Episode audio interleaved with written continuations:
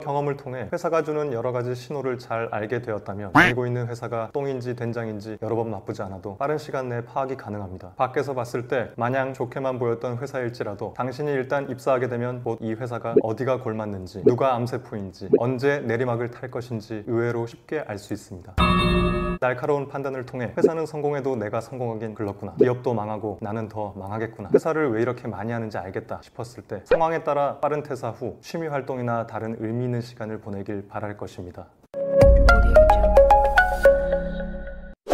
이직 준비나 워라벨 확보, 창업 등을 위해 무난한 업무량 및 회사 생활을 원한다면 힘들지만 그래도 직장 생활을 지속하며 이직 준비나 제2의 인생을 열고자 하는 사람도 있을 것입니다. 어떤 선택을 하든 필수 조건은 당신의 피로도를 관리하는 것입니다. 사람은 기계가 아니며 심지어 기계도 손상되거나 가동 범위를 넘어가면 고장이 나는 것과 같습니다. 이를 보완하기 위해선 업무 시간에 무리를 하지 않는 더 자세히 말한다면 본인의 여력에 맞는 정확한 업무량 설정이 최우선이 됩니다. 내가 조금 고장나도 쥐어짜는 기관에서 성과를 올리고 보상받으면 좋은 게 아니냐 반문할 수도 있습니다. 하지만 당신이 바로 성과를 낸다고 해서 그만큼의 보상을 곧바로 주고 성과를 인정해주는 회사는 거의 없으며 보상을 받는다고 해도 노력만큼 받을 수 있는 확률은 매우 희박합니다. 일일 드라마에서나 일어나는 일입니다. 제가 말씀드릴 몇 가지 팁은 입사하거나 이직한 지 얼마 안 된 당신이 무난한 업무량을 가져가며 원하는 바를 이루는데 도움이 될 것입니다.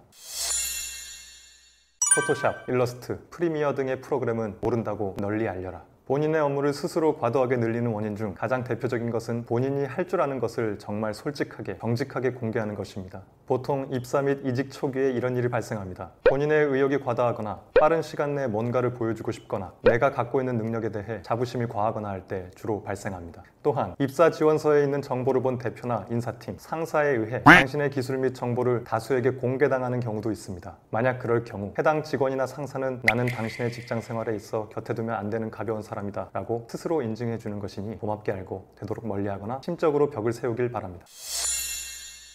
당신이 마케팅, 홍보, 영업 등에 흔히 볼 수 있는 직군이라고 가정한다면 적절한 업무량을 위해 제일 먼저 숨겨야 할 기술은 포토샵, 일러스트, 프리미어 등의 이미지 및 동영상 편집, 디자인 프로그램입니다. 작은 회사, 큰 회사 가릴 것 없이 해당 프로그램을 사용하는 업무는 이미 존재하고 있는 디자인 담당자나 디자인 팀 등이 도맡아 하고 있습니다. 하지만 당신의 부서장 또는 팀장이 디자인 부서와의 협업 과정을 귀찮아하거나 디자인 부서장과 사이가 아주 나쁘거나 자신이 만들 보고서에 필요한 이미지나 영상이 있거나 할 때 당신에게 물어올 것입니다. 김대리, 포토샵 좀 할 줄 아는가? 이때 당신이 선택할 수 있는 대답을 정리하면 다음과 같습니다. 이미지 편집이나 동영상 쪽은 전혀 해본 적이 없습니다. 칼같이 날카롭게 쳐내는 당신 매우 훌륭합니다. 제가 마침 그 프로그램을 평소에 다뤄왔습니다. 축하합니다.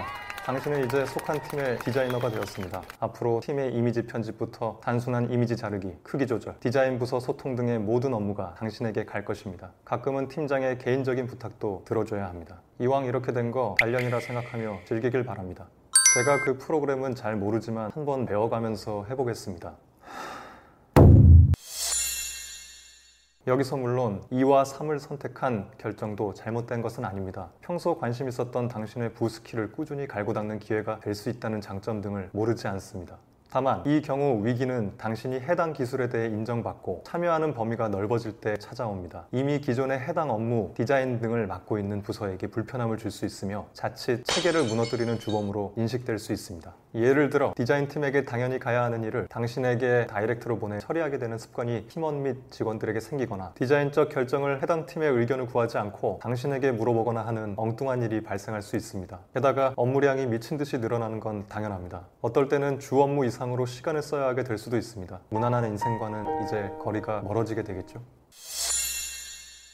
만약 상사가 당신의 이력서에 있는 포토샵 활용 가능을 집요하게 물고 늘어진다면 최근에는 사용한 적이 거의 없다 버전이 달라서 잘 모르겠다 난 영문판만 써서 한글판을 잘 모르겠다 등으로 요령 있게 피하시길 바랍니다 여기서는 디자인 프로그램을 예로 들었지만 다시 정리하면 타 부서나 담당자가 이미 맡고 있는 업무는 신경 쓰지 말고 그와 관련된 프로그램을 할 줄 안다 해도 감추는 것이 좋다가 될 수 있겠습니다. 다음 시간에는 무난한 업무량 및 회사 생활을 잘 하는 방법에 대해서 말씀드리겠습니다. 감사합니다.